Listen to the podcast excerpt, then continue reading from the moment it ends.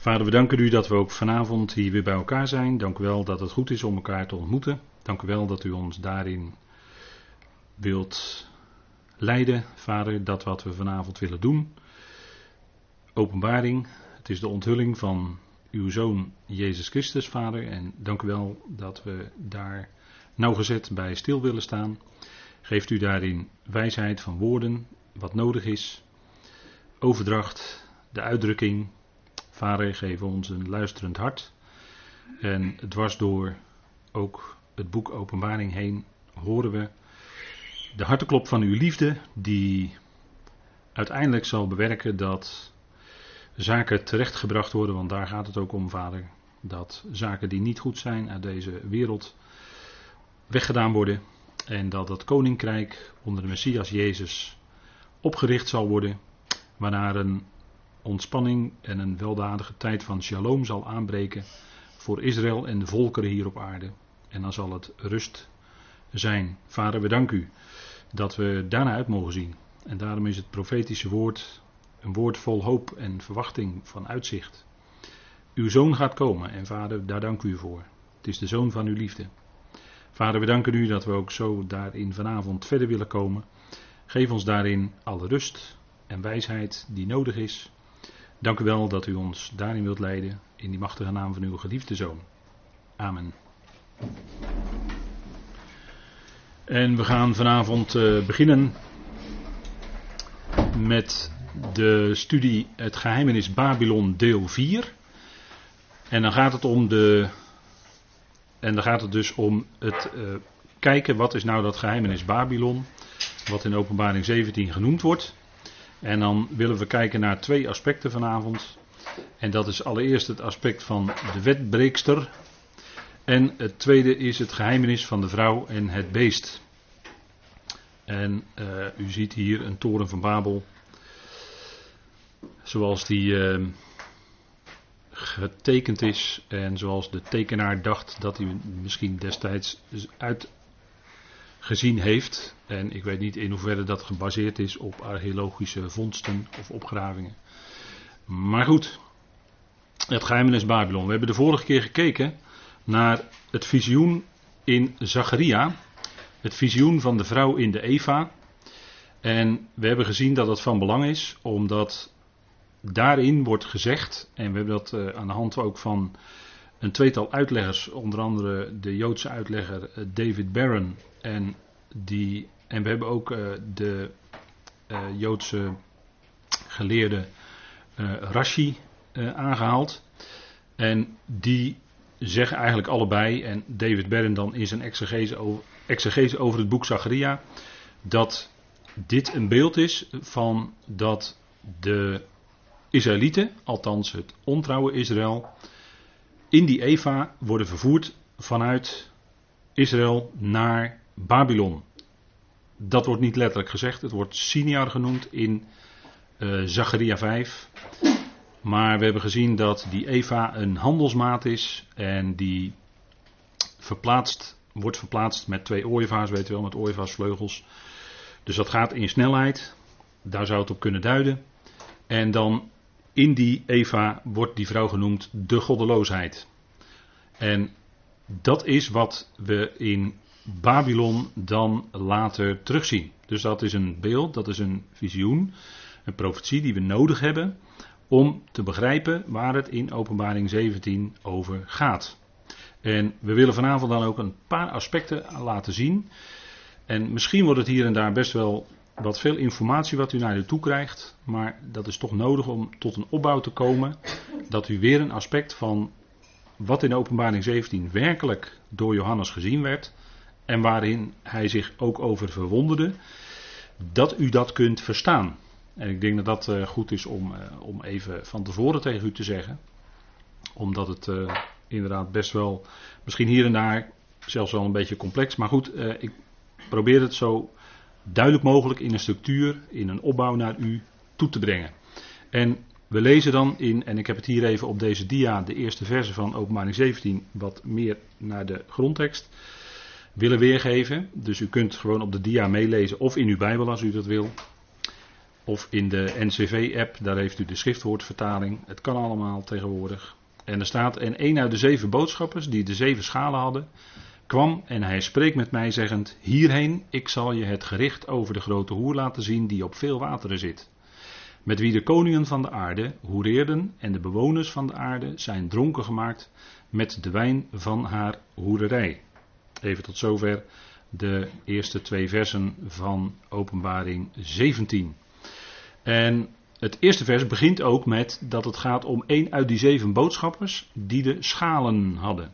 En die schalen, dat zijn de meest intense gerichten. En we hebben in de voorgaande studies gezien dat die schalen te maken hebben met het gericht over Israël.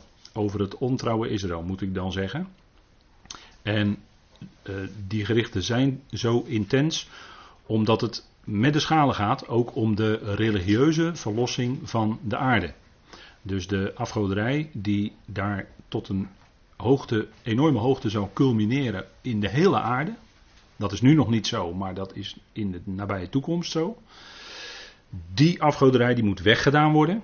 En we zullen zien dat, eh, zoals Johannes het hier, of zoals de boodschapper het ook weergeeft, we zullen zien waarom dit, en we hebben dat ook al gezien hoor, aan de hand van profetieën, hè, over dat uh, punt van uh, hoereren enzovoort, dat is in de schrift een aanduiding van de afgoderij.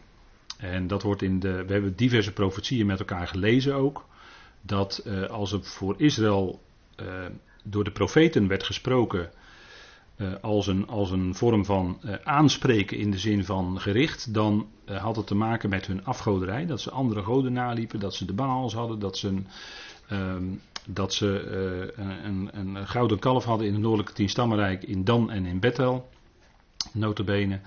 En dat soort zaken. En dat leidde uiteindelijk ook dat de Heer zei, uit mijn huis, uit mijn land, in ballingschap jullie. En dat had te maken met afgoderij. En dat wordt in de Bijbel genoemd hoerderij of overspel. Want Yahweh, Yahweh, die was de man van Israël. Hij was met hen in het huwelijk getreden. En de wetgeving op Sinai was het oude verbond. En daar hadden ze ja tegen gezegd. Maar in de praktijk overtraden ze die wet. Gij zult geen gesneden beeld voor mijn aangezicht hebben. Gij zult u geen andere goden maken. En dat hebben ze massaal wel gedaan. En vandaar dat de Heer het dan op die manier door de profeten zo aanspreekt. En dat is het punt. Hè? En vandaar dat we ook hier lezen. Uh, dan heb ik, geef ik het al een klein beetje onderbouwing. Wat hier staat hè, in vers 1 en 2. Ik zal je het gericht over de grote hoer laten zien. Die op veel wateren zit. Daar zullen we vanavond verder ook nog naar kijken wat het betekent. En met wie de koningen van de aarde. Dus uh, daar is dus een, een positie waar koningen van de aarde mee te maken hebben met wie de koningen van de aarde hoereerden en de bewoners van de aarde dronken gemaakt zijn met de wijn van haar hoerderij. Dat heeft te maken met die gouden beker die ze in haar hand heeft. En daar zullen we vanavond niet aan toe komen, maar daar komen we een van de volgende keren wel aan toe. Wat dat betekent. Dit is dus het openingswoorden van Openbaring 17 en dat heeft te maken met Babylon. En dan zegt u, ja, wat is dit voor een foto? Dit, is, uh, dit lijkt op de toren van Babel. Maar dit is in, wie weet waar dit is? Staatsburg. Ja, Straatsburg. Dit is het gebouw van het Europees Parlement in Straatsburg. En dat lijkt toch verdacht veel op de toren van Babel. Hè? Maar goed, um, dit is een onderdeel van straks dat wereldwijde antichristelijke rijk wat er zal zijn. Maar dit is, uh, Europa is daar een onderdeel van, want het zal wereldwijd zijn. En het wordt niet geregeerd straks vanuit Straatsburg, ook niet vanuit Brussel, ook niet vanuit Rome, maar vanuit Babylon. Dat is wat de schrift zegt. En we kijken vanavond naar Babylon breekt de Torah. Babylon is de wetbreekster, hè, zoals, dat, uh, zoals ik dat op de eerste dia vermeldde. Babylon breekt de Torah. En in de Torah was juist duidelijk geregeld hoe het uh, een aantal uh, voorschriften die de mensen moesten beschermen tegen een te groot verschil tussen rijk en arm. En wat we in de wereld natuurlijk vandaag zien, dat is duidelijk. Er zijn gigantische verschillen tussen rijk en arm. Maar juist in Israël zou het zo zijn dat, er, uh, dat de mensen niet te arm konden worden en mensen konden ook niet te rijk worden. We zullen zien met welke regels dat in de Torah geregeld was. Een punt is dat er geen rente berekend mocht worden. En in de wereld van vandaag klinkt dat toch ook wel weer anders dan misschien enkele jaren geleden. Want uh, we hadden natuurlijk jaren geleden hadden we een rente in de jaren 70 praat ik dan over. Begin jaren 80 hadden we rentes van 12, 13, 14 procent. Dat kunt u zich nog wel herinneren. En later is dat geleidelijk aan steeds meer naar beneden gegaan. En nu wordt er zelfs gesproken over negatieve rente. En de laatste beslissing door de voorzitter van de Europese Centrale Bank, dat was een van zijn laatste daden. De achternaam zegt het al, hè? Mario Draghi. Zijn achternaam betekent draak. Ja, dat is echt zo. Maar die heeft uh, nog eens even bij de laatste, en hij had veel tegenstand, maar toch heeft hij het erdoor gedrukt om de rentevoet nog lager, min een half procent. Dus straks, uh, dat kan ertoe leiden dat wij over enige tijd over onze spaargeld op de bank dat wij aan de bank rente, moeten betalen. Terwijl het altijd andersom was, dat je rente over je spaarcentjes kreeg. Dus ik praat nu een tijdje over rente. Dat komt omdat er in de Torah iets over gezegd is. In Exodus 22, als we dat even met elkaar opzoeken. Exodus 22.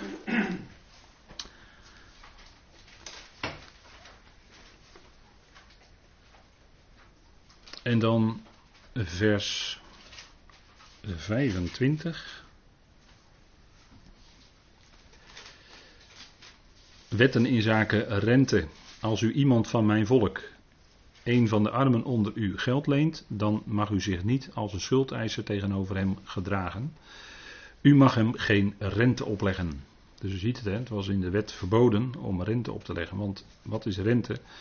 Dat wordt in de oude vertaling eh, vertaald met woeker. Maar eh, rente, daarmee kun je dus iemand een geldbedrag uitlenen. En dat is sowieso dan al, eh, dan ontstaat er al een schuld. Hè. Je moet als eh, schuldenaar, moet je later dat bedrag weer terugbetalen aan de schuldeiser. Maar als die schuldeiser volgens ook nog eens rente gaat heffen, moet je ook nog eens een keer rente betalen. En dat is wat banken natuurlijk uh, al jarenlang doen. Hè. Die, die geven u een geldbedrag als u een huis wil kopen. En vervolgens betaalt u daar 20, 30 jaar lang rente over. Dus u betaalt u eigenlijk uw hypotheek, en ja, hangt van de hoogte van de rente af, betaalt u dan 2,5, 3 keer, misschien wel 4 keer als het hoge rente is. In, de, in die hele lange looptijd. Hè. Betaal je dus, uh, dat, is, dat is mooi uh, voor de bank hoor. Dat is een heel mooi uh, systeem. En in Leviticus wordt het ook genoemd. Maar in Israël was het dus verboden. Hè. Leviticus 25. Daar, dat zoeken we ook even met elkaar op, als u dat wil. Leviticus 25 en dan vanaf vers 35. En er staat wanneer uw broeder in armoede raakt en met lege handen staat, letterlijk staat er dan en zijn hand bij u wankelt, dan moet u hem steunen, ook als hij een vreemdeling en bijwoner is, zodat hij bij u in leven blijft. U mag geen rente of winst van hem nemen, maar u moet uw God vrezen, zodat uw broeder, zodat uw broeder bij u in leven blijft. U mag uw geld niet met rente aan hem lenen en u mag uw voedsel niet tegen winst geven. Dus u ziet hoe dat netjes is geregeld in de Torah. En als, deze, als alleen al deze wet wereldwijd zou worden toegepast, dan zou dat het hele economische systeem gigantisch veranderen. En zou voor de mensen het verbeteren en de verschillen tussen rijk en arm zouden direct minder worden. Dat, uh, dat uh, kun je wel zeker van zijn. Hè? Maar goed, dat, gaat, uh, dat is misschien nog toekomstmuziek. Hè? In, in het komende duizendjarige rijk zal het misschien inderdaad wel zo zijn. Want de Torah, de onderwijzing, zal uitgaan van Sion en Jeruzalem. Dus dan zullen ze hen ook leren geen rente opleggen. Dus dan verdwijnt dat hele systeem van rente. Dan zijn de banken denk ik ook al verdwenen hoor. Die zijn dan failliet al. Die gaan straks failliet. Dat wordt één groot wereldwijd faillissement. Maar goed, dat is een, uh, weer een ander verhaal. En elk zevende jaar, en dat was ook zo'n inzetting in Deuteronomium, in elk zevende jaar moest de schuld kwijtgescholden worden. En wij hebben in Nederland dan een systeem dat je door een vonnis van de rechter kun je dan in 36 maanden van je schulden afkomen. Als je aan die voorwaarden van de wet voldoet, diep in de schulden zit en heel veel schuldeisers zijn, dan kan je in 36 maanden je schuld afbetalen. Dan wordt er een regeling getroffen. En dat is, daar is een bepaalde wetgeving over. Maar in Israël was het anders geregeld. En er staat na verloop van zeven jaar, Deuteronomium 15, Deuteronomium 15, vers 1. Na verloop van zeven jaar moet u kwijtschelding verlenen. Dit nu is wat de kwijtschelding is. Iedere schuldeiser die aan zijn naaste geleend heeft, moet dat kwijtschelden. Hij mag van zijn naaste of van zijn broeder geen betaling eisen, aangezien men een kwijtschelding heeft uitgeroepen voor de Heer. Van een buitenlander mag u betaling eisen, maar wat er van u bij uw broeder is, moet u kwijtschelden. Dus van iemand uit een ander land mag blijven staan. Maar de eigen broeders, de eigen volksgenoten, die moesten de schulden worden kwijtgescholden. En eh, denk erom dat je dan dus een gezonde economie hebt in de zin dat uh, iemand die in de schuld stond, ja, die is toch na zeven jaar is die er vanaf. En uh, meestal is degene die geld kan uitlenen toch al niet onbemiddeld. Dus die zal er ook niet zo heel erg veel van merken als hij dat geld niet terugkrijgt. En dat is eigenlijk een prachtige regeling. Dus geen rente heffen. De schuld is na zeven jaar weg. Dat is eigenlijk prachtig. Dan, uh, komt, het, dan komt iedereen, uh, komt, uh, komt na zeven jaar, hè, valt het weer vrij. En dat is natuurlijk een schitterende regeling. Dus wat doen, maar wat doen dus diegenen van Israël die straks in Babylon zitten? Die zitten onder meer in het bankwezen. Joodse mensen zitten in het bankwezen, dat mogen duidelijk zijn. En zij zitten in de handel en uh, zij zijn nogal eens schuldeiser. En dat zullen zij dan vanuit Babel, zullen zij dat ook uitoefenen. Want uh, de schulden die zijn in onze wereld al astronomisch groot. Ik kan het niet eens uitdrukken hoe groot de schuld van de Verenigde Staten van Amerika op dit moment is. Maar dat is gigantisch natuurlijk, hè, die uitstaande schuld. En dat geldt natuurlijk ook voor de Europese landen. Die hebben allemaal een begroting, maar er zit altijd een schuldcomponent in. En dat, uh, dat is men meestal verschuldigd aan de banken. Dus daarin ziet u, en uh, dat, dat, uh, ja, dat, dat geld, wat, wat uniek is eigenlijk van de laatste, ja, ik weet niet hoe lang dat al gedaan wordt, maar dat dat geld in de economie pompen, dat noemt men met een mooie term quantitative easing. dus het geld, miljarden. dan gaat het niet om kinderachtige bedragen hoor. Dan gaat het om miljarden die uh, in de economie uh, terecht moeten komen eigenlijk. Maar in de praktijk is de vraag of ze daar echt terechtkomen. En daarom blijft men maar doorgaan, omdat men zegt uh, de economie moet wel draaiende blijven. Dat is dan, en de, de, de inflatie moet eigenlijk wat hoger. Nou goed, ik ga er niet diep op in. Maar men is dus, en eigenlijk, als je het goed op de keper beschouwt, is het allemaal schulden, schulden, schulden. En de schuld wordt alleen maar groter. En dat zal straks natuurlijk uh, iets zijn wat op de volkeren zal drukken als een enorm juk. En daarmee kan men dan vanuit Babylon mede daardoor de wereldheerschappij uitoefenen.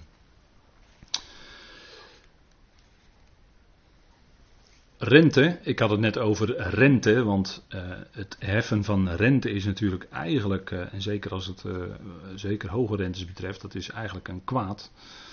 Want mensen komen daardoor steeds dieper in de schuld te zitten. En van de originele bedrag aan schuld raken ze dan he helemaal never nooit meer af. Maar rente wordt genoemd in de Tenach op diverse plaatsen. En in Davids dagen, David die ging met een groep mensen op pad. En daar waren ook schuldeisers bij. En uh, dat had iets met uh, mensen met rente te maken, met degene die verbitterd waren enzovoort. En hij had 400 man, die nam die mee. Nou, er wordt ook rente genoemd. En Jezaja zie dat ook, laten we die nog even opzoeken. Jezaja 24 vers 2, daar wordt ook rente genoemd. En omdat dus de afvalligen van het volk Israël die straks in Babel zitten, wel rente heffen, overtreden ze daarmee eigenlijk de wet. Dat wil ik eigenlijk ermee zeggen. En dat is ook een reden waarom het gericht op hen moet komen. Jezaja 24 vers 2. En daar staat, het vergaat het volk dan net als de priester, de knecht als zijn heer, de slavin als haar meesteres, de koper als de verkoper, wie uitleent als wie te leen krijgt, de schuldeiser jegens zijn schuldenaar. En dat uh, impliceert ook het heffen van rente. bewoordingen die daar gebruikt worden. Wie uitleent als wie te leen krijgt en de schuldeiser als zijn schuldenaar. En in feite wordt daar uh, met dat uh, woord lenen, daarin, dat is in feite hetzelfde woord in het Hebreeuws. Misschien iets gewijzigde vorm, maar in feite dezelfde woordstam. Heeft te maken met rente. Dus die te leen krijgt en die uitleent. En dat, dat impliceert ook het heffen van rente. En daar spreekt Jezaja het uh, volk op aan. Want hij zegt in vers 3: Het land zal volkomen leeggehaald en leeggeplunderd worden. Want de Heer heeft dit woord gesproken. Dus dat, daar zien we dus het gericht. Het land wordt leeggehaald. Ze gaan in ballingschap. En dat zegt Jezaja hiermee aan. Nehemia, Nehemia, een hele andere weer dan Jezaja. Die stopte dat kwaad. Want hij zag toen hij in Israël kwam, zag hij dat en hij stopte dat. Laten we het even met elkaar opzoeken. Nehemia 5. En dan ziet u ook dat Nehemia ziet wat er gebeurt. En hij ziet ook dat het de overtreding is van de wet. En daarom grijpt hij in.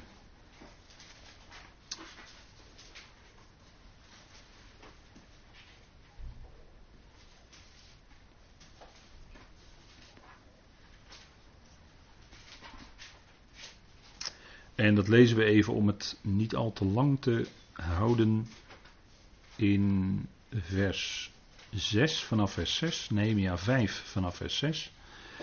En daar staat, en ik ontstak in hevige woede toen ik hun geroep en deze dingen hoorde. Ik ging bij mezelf te raden en ik riep de edelen en de machthebbers ter verantwoording en ik zei tegen hen, u leent geld uit tegen rente. Ieder aan zijn broeder en vervolgens belegde ik een grote vergadering tegen hen. En dan gaat hij dus zijn volksgenoten daarop aanspreken, op grond van de Torah, dat ze dus niet langer elkaar rente heffen. En het woord voor rente is in het Hebreeuws het woord nasha. En Jeremia, even, we gaan even naar de volgende. Jeremia die zegt ook, uh, niemand vervloekt mij. En dan noemt Jeremia een aantal dingen. Jeremia 15 vers 10. Dan noemt hij een aantal dingen en dan noemt hij onder andere ook dat uh, geld uitlenen. Laat ook even met elkaar opzoeken. Jeremia 15. Jeremia 15. Vers 10.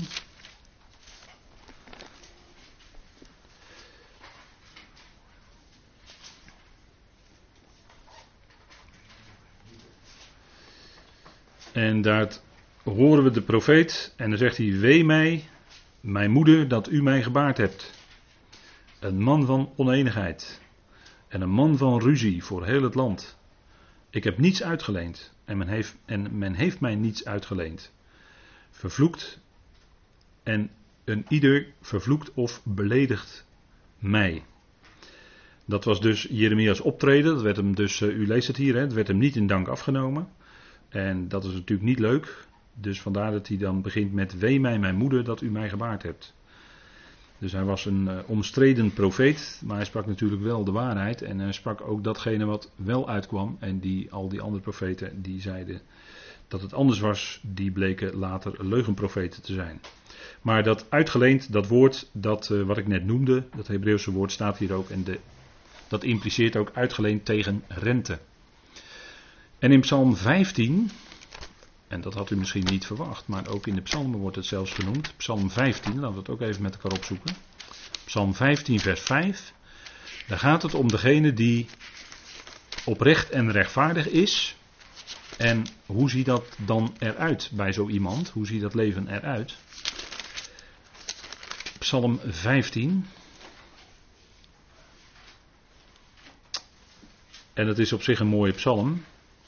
Een psalm van David. En ik lees met u even de eerste versen. Heer, wie zal verblijven in uw tent? Wie zal wonen op uw heilige berg? Hij die oprecht wandelt en gerechtigheid beoefent. Die met zijn hart de waarheid spreekt. Dus daar gaat het over hè, in deze psalm. En er worden een aantal dingen gezegd. Als uh, kenmerkende punten van iemand die oprecht wandelt en gerechtigheid beoefent. Dan staat er in vers 5. Zijn geld leent hij niet uit tegen rente. Een geschenk ten nadele van de onschuldige aanvaardt hij niet. En dan doen, dat doet zo iemand dan dus in overeenstemming met de Torah. Zo iemand handelt naar recht en gerechtigheid. Dan gaan we vanuit de nacht verder naar de Griekse schrift. En we zien dat de Heer, die op niet zachtzinnige manier de, het tempelplein reinigt. Men noemt dat altijd de tempelreiniging, maar strikt genomen is het het reinigen van het tempelplein. Want uh, in de tempel uh, komen, uh, dat mocht hij formeel gesproken ook niet. Dat mocht alleen de levieten en de priesters. En hij was uit de stam van Juda. Dus hij kwam wel op het tempelplein. En daar waren de geldwisselaars. En die hadden ook tafels. En het woord tafel in de Griekse schrift. Het woord tafel, dat kennen wij in onze wiskunde als het woord trapezium. Dat woord voor tafel, dat wordt ook gebruikt door de Heer in gelijkenis als het gaat over de bank. Je had beter dat geld op de bank kunnen zetten, of wat ik jou gegeven heb, dat talent, dan had het nog wat opgeleverd. Dat woord bank is eigenlijk tafel. En die tafels van die wisselaars en van die mensen die daar de, de, de dieren verkochten en dergelijke, die keerde hij om. Dus het had ook te maken met um, het geld wisselen, dat wilde zeggen het geld uitlenen, dat gebeurde daar ook. En ongetwijfeld zal daar dan uh, het zo gebeurd zijn dat daar rente op werd gegeven. Dat, dat, anders was de Heer daar natuurlijk niet zo, uh, niet zo enorm in tekeer gegaan. En dat geldt ook voor die gelijkenis van de onnutte slaaf, weet u wel. Uh, Matthäus 25 en Lucas 19.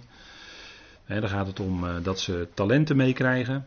En dan zegt de, de Heer tegen hen, die komt na enige tijd weer terug. Wat heb je ermee gedaan?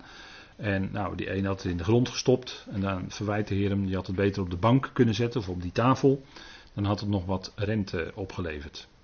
Maar goed, en dat is dus ook de achtergrond van de tempelreiniging. Maar ik vertel dat even, opdat we dan verder kunnen. Dus dat heeft allemaal te maken met het heffen van rente. Een ander punt, dus we hebben één punt gehad, hè? het heffen van rente, dat was verboden in de Torah. En het um, na zeven jaar moest men de schuld kwijtschelden. Als het een mede-Jood betrof. Dat is één punt. Het tweede punt is hoe dat met dat landbezit geregeld was in Israël. Dat is natuurlijk heel bekend. Dat het land werd onder Jozua door loting toebedeeld. Dat had de Heer opgedragen. Het land moet door loting aan de verschillende stammen en vervolgens ook aan de. En dat moest dan aan, eerst aan de stamhoofden en daaronder dan weer aan de anderen. Moest een stukje land steeds toegeloot worden. En dat wat dan als lot, uh, dat stuk land wat als lot was toebedeeld aan die betreffende familie, dat bleef altijd bij die familie. En dat kon misschien wel in de loop van de tijd uh, misschien deels in andere handen komen, maar dat was niet de bedoeling. Maar u weet dat in het jubeljaar dan valt het land weer vrij. En dan moet alles weer terugkomen bij die oorspronkelijke eigenaars. Hè. Dat, dat was de regeling in Israël met het jubeljaar. Dus daardoor kon men nooit uh, zo ver verarmen dat men helemaal niets meer had. En kon men ook niet uh, land kopen en verhandelen en daardoor enorm rijk worden. Zoals uh, je tegenwoordig uh, pandjesbazen hebt, he, die daar nog wel eens uh, rijk voor worden. Soms ook hele bekende pandjesbazen in Nederland. Ik zal geen namen noemen, maar ik denk dat u wel weet over wie we dan hebben. Maar met dat land in Israël kon het dus ook niet gebeuren, omdat het, je wist, na 49 jaar, dan valt het weer terug bij de oorspronkelijke eigenaren. En werd, werd dat lotdeel weer, kwam weer in die familie, die bleef in de familie. Dat kon dus niet, dat had de Heer zo geregeld. En uh, ja, het land is tenslotte van de Heer, laten we even met elkaar lezen. Dus zo eenvoudig is dat allemaal. Grote politieke spanningen kunnen morgen opgelost worden als men erkent wat in de Torah staat. Het land is van Yahweh. Ja, dan ben je gelijk klaar. Dan ben je gelijk klaar. Dan heb je helemaal geen politieke problemen meer. Er zijn alles, er zijn al, ik weet niet hoe lang spanning, u weet er alles van. De kranten staan er elke dag vol mee. Maar je bent eruit als je het gewoon houdt aan de Torah. Het land is van Yahweh en hij geeft het aan Israël. Dan ben je gelijk klaar.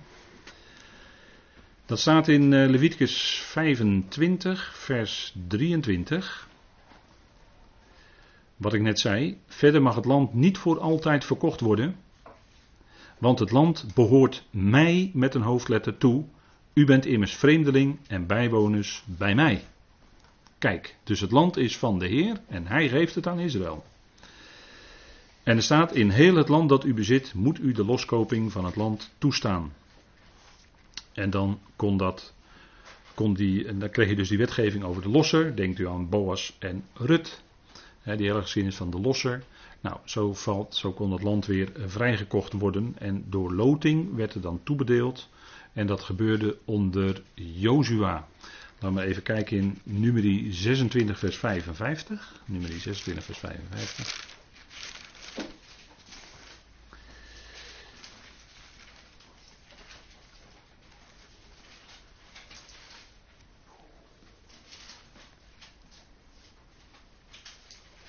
En er staat: Het land zal echter door het lot verdeeld worden. Volgens de namen van de stammen van hun vaderen zullen zij het erfelijk in bezit nemen. Ja, dat erfelijk is eigenlijk ook een beetje ongelukkig geworden in de vertalingen.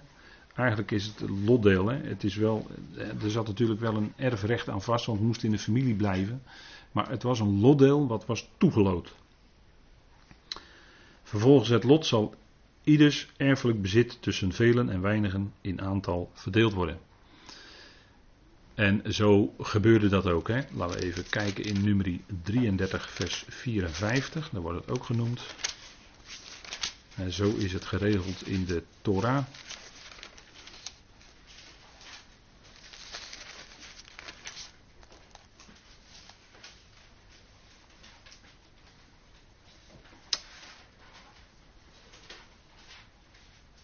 En lezen we even vanaf vers 53. En u moet het land in bezit nemen en daarin wonen.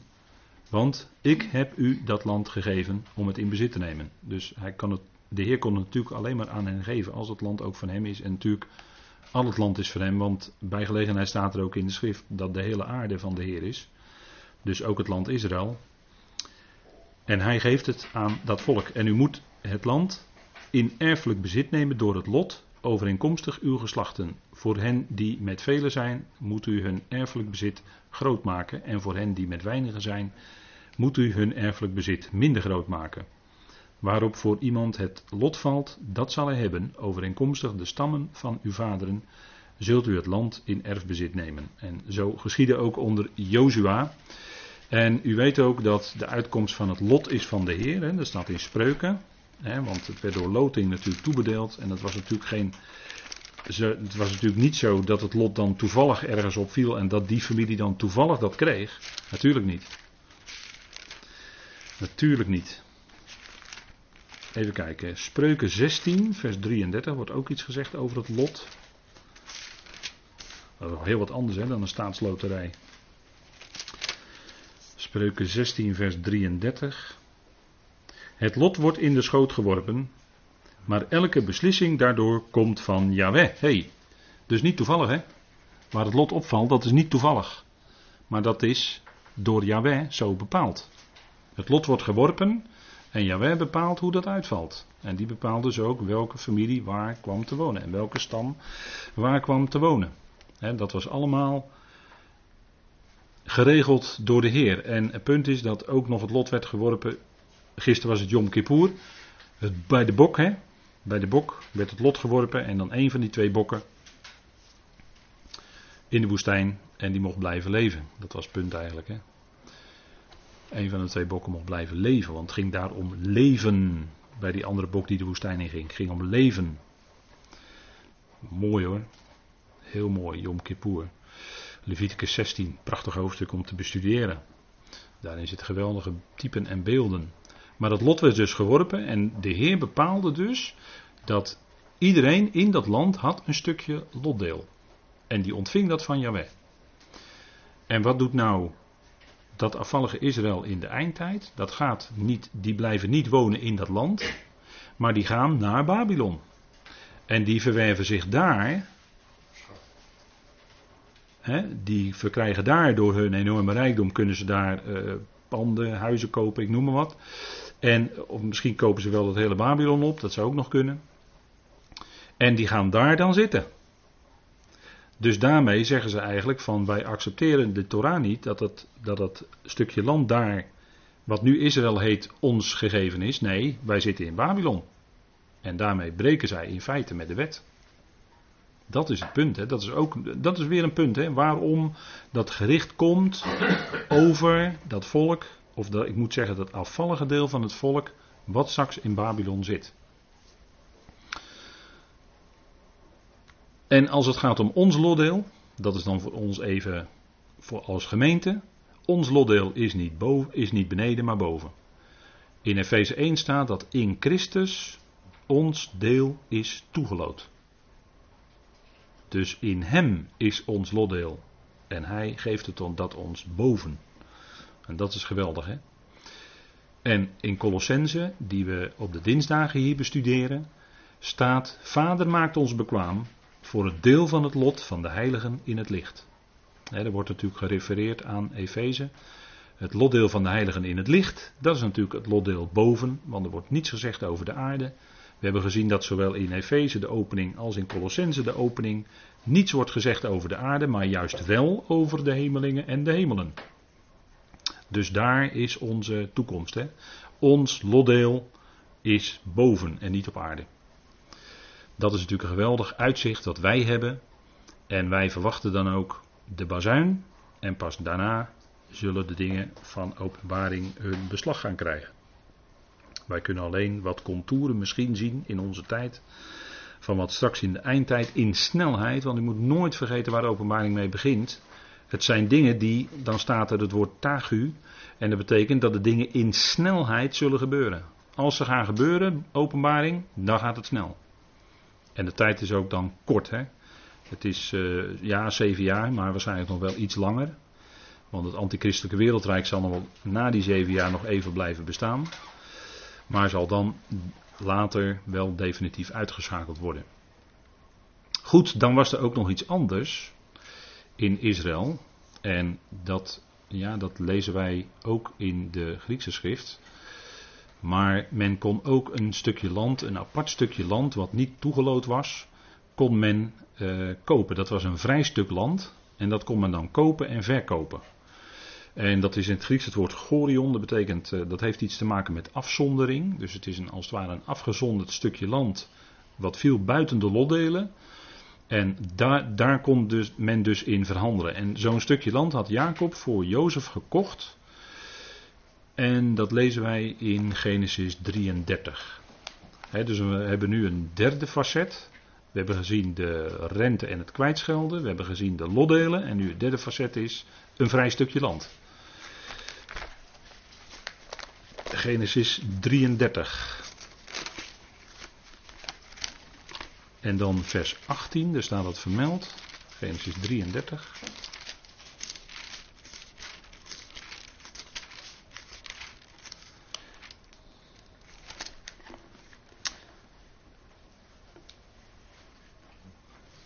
Jacob kwam veilig aan bij de stad Sichem, die in het land Canaan ligt, nadat hij uit Paddan Aram gekomen was.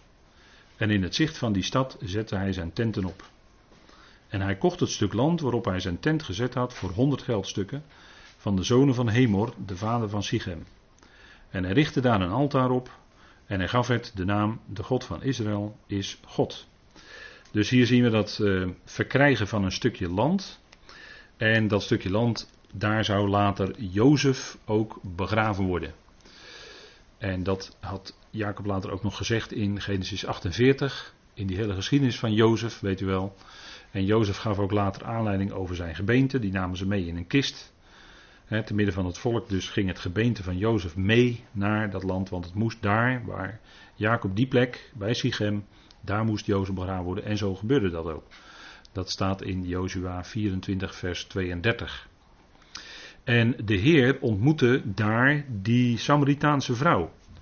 In Johannes 4 wordt dat beschreven. En in Johannes 4 moet je ook goed letten, niet alleen op het gesprek, maar ook op het decor waarin dat gesprek plaatsvindt. Want het was namelijk bij een waterput, een waterbron. En dat was bij Sigar, oftewel dat is diezelfde plek als hier door Jacob gekocht wordt. Daar wordt ook aan gerefereerd. Johannes 4 vers 5. Even met elkaar lezen.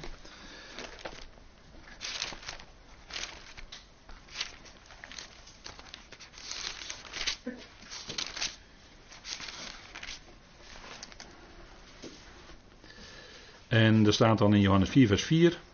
En hij moest door Samaria gaan. En hij kwam dan bij een stad in Samaria, Sigar genoemd, dicht bij het stuk grond dat Jacob, zijn zoon Jozef, gegeven had. En daar was de bron van Jacob. En Jezus nu ging, vermoeid van de reis, bij de bron zitten. En het was ongeveer het zesde uur. En dan weet je eigenlijk al waar het om gaat. Hè? Als je dit gelezen hebt, dan weet je eigenlijk al waar het om gaat. Dan komt natuurlijk uit die bron. Een bron belooft water. Dus het gaat hier om de belofte. De beloofde Messias is gekomen en die spreekt met die Samaritaanse vrouw. En zij krijgt dat later door en zij spreekt daarvan. Zij heeft door dat het de vervulling is van de belofte. Vandaar die bron, hè, dat het bij de bron is. Dat is uh, bron, bronnen hebben altijd te maken met de beloften. Hè. En het water wat erin zit heeft te maken met het woord van God. En het woord van God houdt altijd een belofte in. Het is namelijk niet alleen uh, naar aanleiding van pro, uh, hedendaagse gebeurtenissen in de tijden van de profeten. Maar als de profeten spraken was het naar aanleiding van wat ze zagen bij het volk. Maar het was tegelijkertijd ook toekomst dat is altijd die, minimaal een dubbele laag in de profetie. Dus een woord van God houdt altijd een belofte in. Maar goed, um, Gethsemane, dat is u misschien nooit opgevallen, maar dat is ook zo'n vrij stukje land. het wordt dan vertaald met een, uh, ja, een uh, vrije akker of een, uh, een vrij stukje land. Maar dat was ook zo'n stukje, als het ware afgezonderd van de lotdelen. En daar trok de Heer zich bij gelegenheid ook terug om met vader te spreken. Rust. En zo was Gethsemane dus niet alleen de olijfpersbak, wat natuurlijk waarin de olijven gestoten werden, zodat de olie vrij kon komen. dat, dat stoten van die olijven, daarin breekt de schil. En als de schil breekt, dan komt de vrucht. En bij een olijf is dat olijfolie. En olie werd onder meer toegepast bij het maken van licht. In de tabernakel bijvoorbeeld. En in de huizen was olijfolie ook datgene wat licht bracht. Natuurlijk een prachtig beeld van de geest van God, het woord van God, wat licht brengt. En wat zeker in de nacht waarin de Heer verraden werd, of overgeleverd werd, moet ik zeggen, dat is beter, paradidomi staat er, overgegeven werd. In die nacht was hij in de olijfpersbak. En dat duidde al aan dat zijn lijden, zijn intense lijden en sterven, maar ook zijn opstanding, het licht zou brengen voor de hele wereld. En hij is ook het licht van de wereld. Hè? Prachtige metafoor. Dat kon de Heer van zichzelf zeggen. Ik ben het licht van de wereld. En dat is hij ook. Hij brengt licht, geestelijk licht in de duisternis. En het is vandaag aan de dag, als we in de wereld kijken, heel erg duister. Maar wij hebben dat licht van onder andere van het profetische woord. En van in bijzonder specifiek het evangelie wat de apostel Paulus mocht brengen. Met dat licht leven wij en dan leef je echt in het licht. En dan wandel je ook in het licht. Gethsemane was ook zo'n plaats, hè, was zo'n vrij stuk land wat dan verhandeld kon worden. Judas die kocht, en dat noemden ze dan later bloedakker, die kocht zo'n stukje land. dat was het bloedanger, Ak Akoldama staat er dan. dam is natuurlijk het woord voor bloed. Akoldama, bloedakker. En Judas kocht dat, maar later had hij spijt. De discipelen verkochten hun stukje grond. En dat had ook daarmee te maken. In handelingen lees je dat.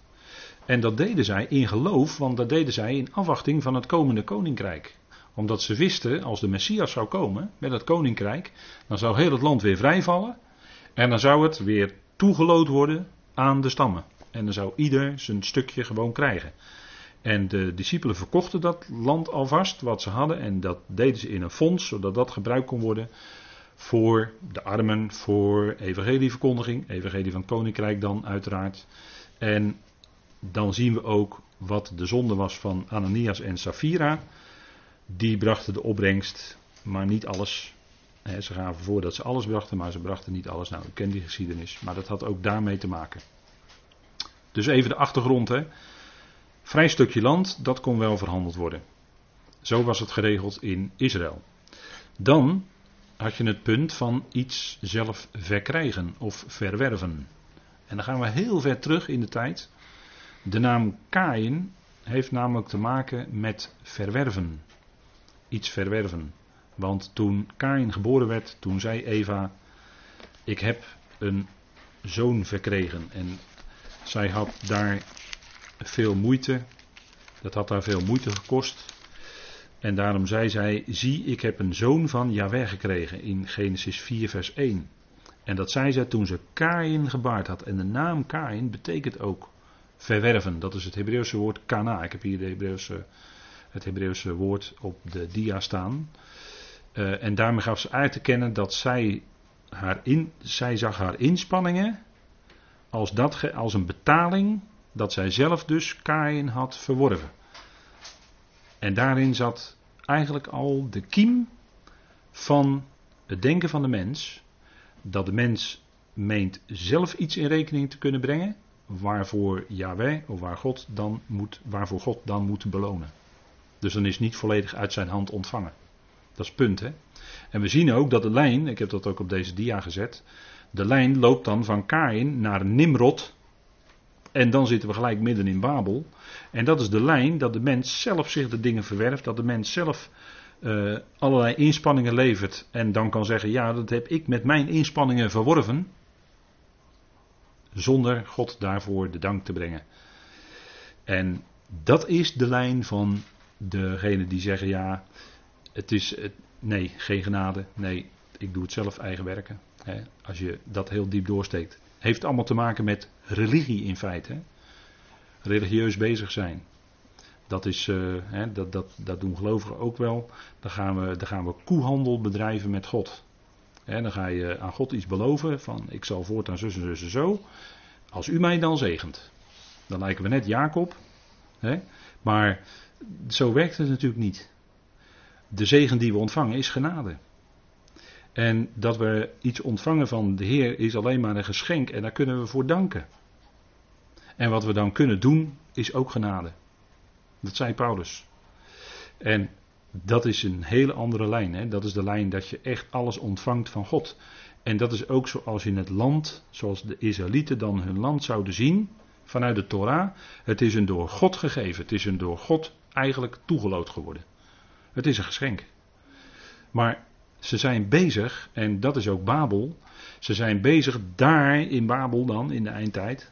En ze zeggen dan, dat hebben wij zelf verworven. En wij hebben onszelf rijk gemaakt.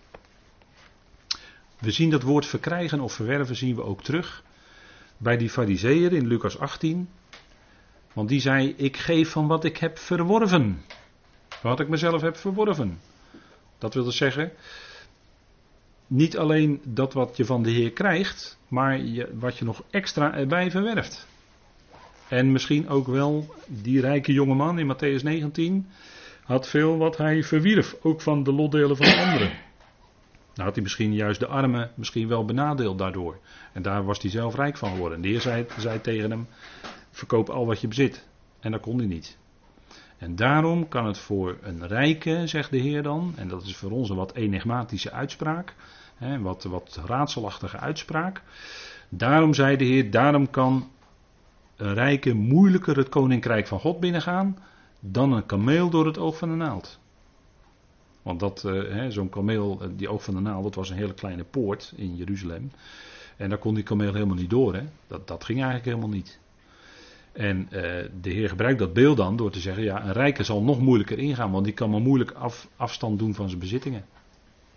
Daar moet u maar aan denken, hè, als we het hebben over Babel. Want die vrouw die daar op dat beest zit, is heel erg rijk. Bezit. Barnabas, die verkocht al wat hij, al wat hij had. Hè. Hij verkocht het land.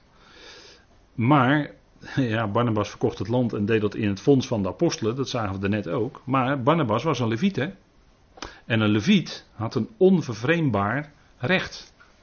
Laten we maar even met elkaar lezen in Leviticus 25. Leviticus hadden stukken land en die bleven altijd van de Levieten. Dat was ook in de Torah zo geregeld, hè, omdat zij natuurlijk de diensten moesten vervullen in de tabernakel en in de tempel. Even kijken, gaan we weer naar Leviticus 25 en dan vanaf vers 32. Wat de steden van de Levieten betreft, de huizen die zij in die steden in bezit hebben, daarvoor geldt dat de Levieten een eonisch recht op loskoping hebben. Als iemand van de Levieten het vrijkoopt, dan moet het huis dat verkocht is in de stad waar zijn bezit is, in het jubeljaar vrijkomen. Want de huizen van de steden van de Levieten gelden als hun bezit in het midden van de Israëlieten. De weidegrond die bij hun steden hoort mag niet verkocht worden, want die is voor hen een eonisch bezit. Dus je ziet hoe mooi dat geregeld was. Het kon dus nooit, eh, pandjesbazen konden daar dus nooit heer en meester worden over die levieten. Want eh, in het jubeljaar viel het vrij hè. Dan eh, moesten die huizen en het land enzovoort moesten weer teruggegeven worden. Nou, natuurlijk een prachtige regeling. En zo zal het ook zijn, u moet dat maar eens nalezen in Ezekiel 48. Dan blijkt dat in het komende koninkrijk de levieten ook weer uh, hun eigen grond hebben. Hè. Dan wordt het nog eens bevestigd door de profeet. En er wordt natuurlijk ook het, uh, het, uh, de geweldige tempel die in het duizendjarige rijk zal staan, wordt daar ook beschreven. Hè. Kijk, de Joden verlangen nu om een tempel te bouwen, maar de tempel die zij gaan bouwen is niet de tempel van Ezekiel. Dat kan ik u gelijk zeggen. Dat zal een andere tempel zijn, niet die van Ezekiel. Want die is veel groter dan wat ze willen bouwen. Maar er zal een tempel komen. Dat is, dat is voor mij, eh, staat het als een huis. Want eh, dat is wat Paulus zegt in 2 Thessalonicenzen 2. Dat de wetteloze zal zich in de tempel van God zetten. En hij zal zich aanbidden als was hij een God. Nou, daar staat het. Dus nou, dan zeg ik, dan is er dus een tempel. Dat kan niet anders. En de gelovigen in de Pinkstertijd heb ik op deze dia uitgeschreven, verkochten zaken en stortten dat in het fonds. Zij verwachten het koninkrijk, waarin in het jubeljaar de grond weer toegelood zou worden. Dus ze mochten alleen verkopen wat verworven was, wat verworven was buiten het lotdeel om. Nou, dat had dus allemaal te maken met het grondbezit in het beloofde land. En wat is nu de overtreding van de afvalligen?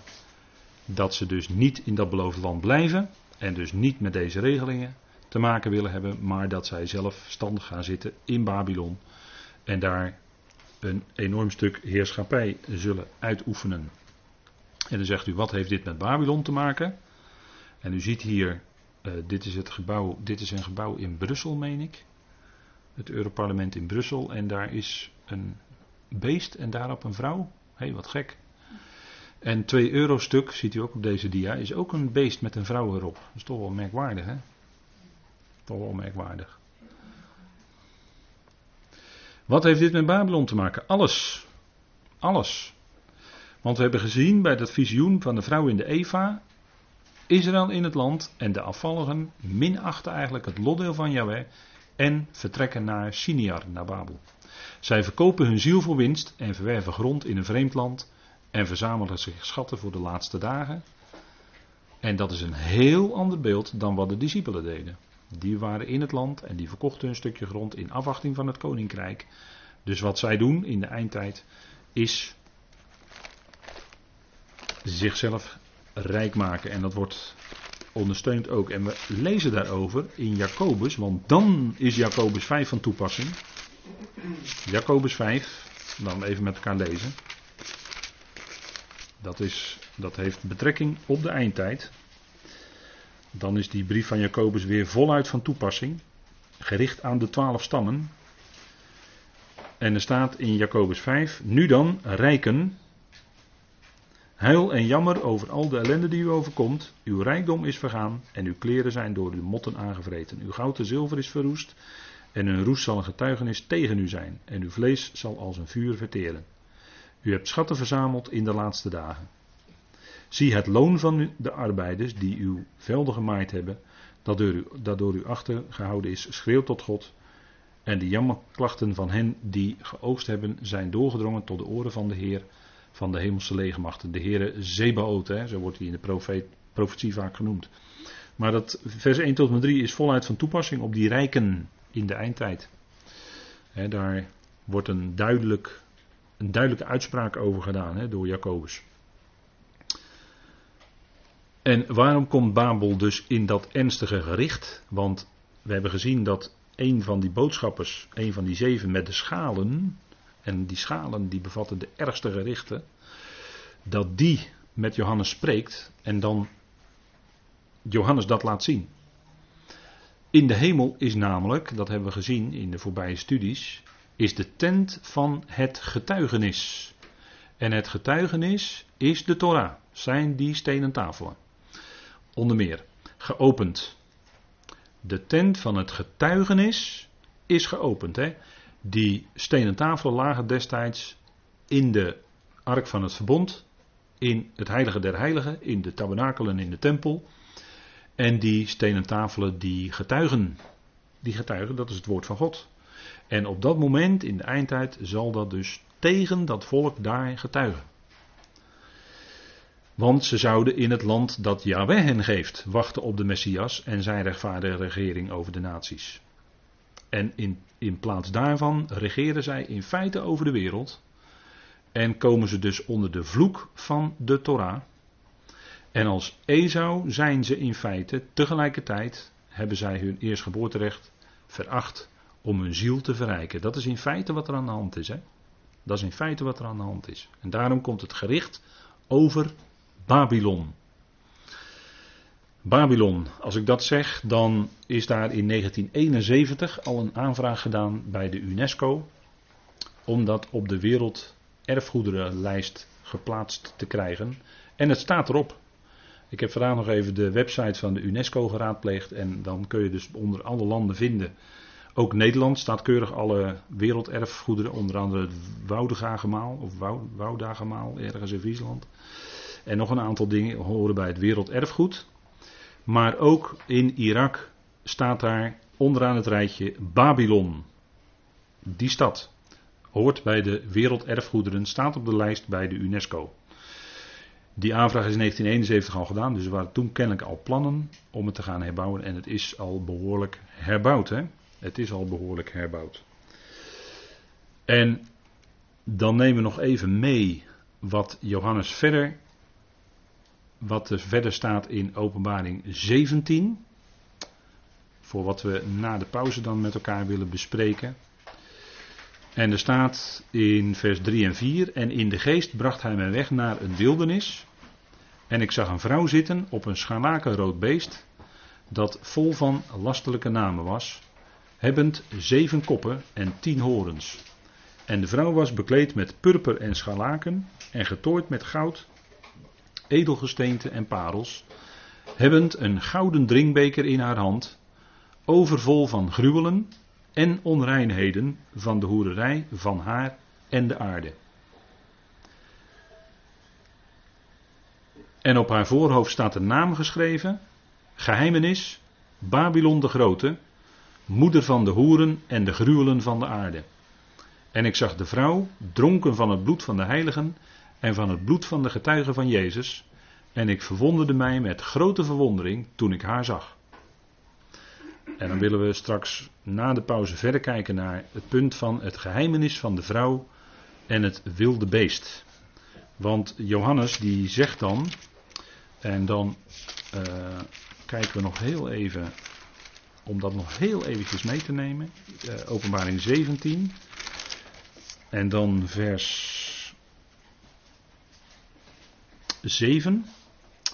En de boodschapper zei tegen mij: Waarom verwondert u zich? Ik zal u het geheimenis vertellen van de vrouw en van het beest dat haar draagt, dat de zeven koppen heeft en de tien horens. Daarin zit dus in dat hele beeld, wat Johannes op Patmos dan visionair ziet, daar zit een geheimenis in. En we gaan dan na de pauze met elkaar kijken wat nou dat geheimenis eigenlijk is. Tot zover voor dit moment.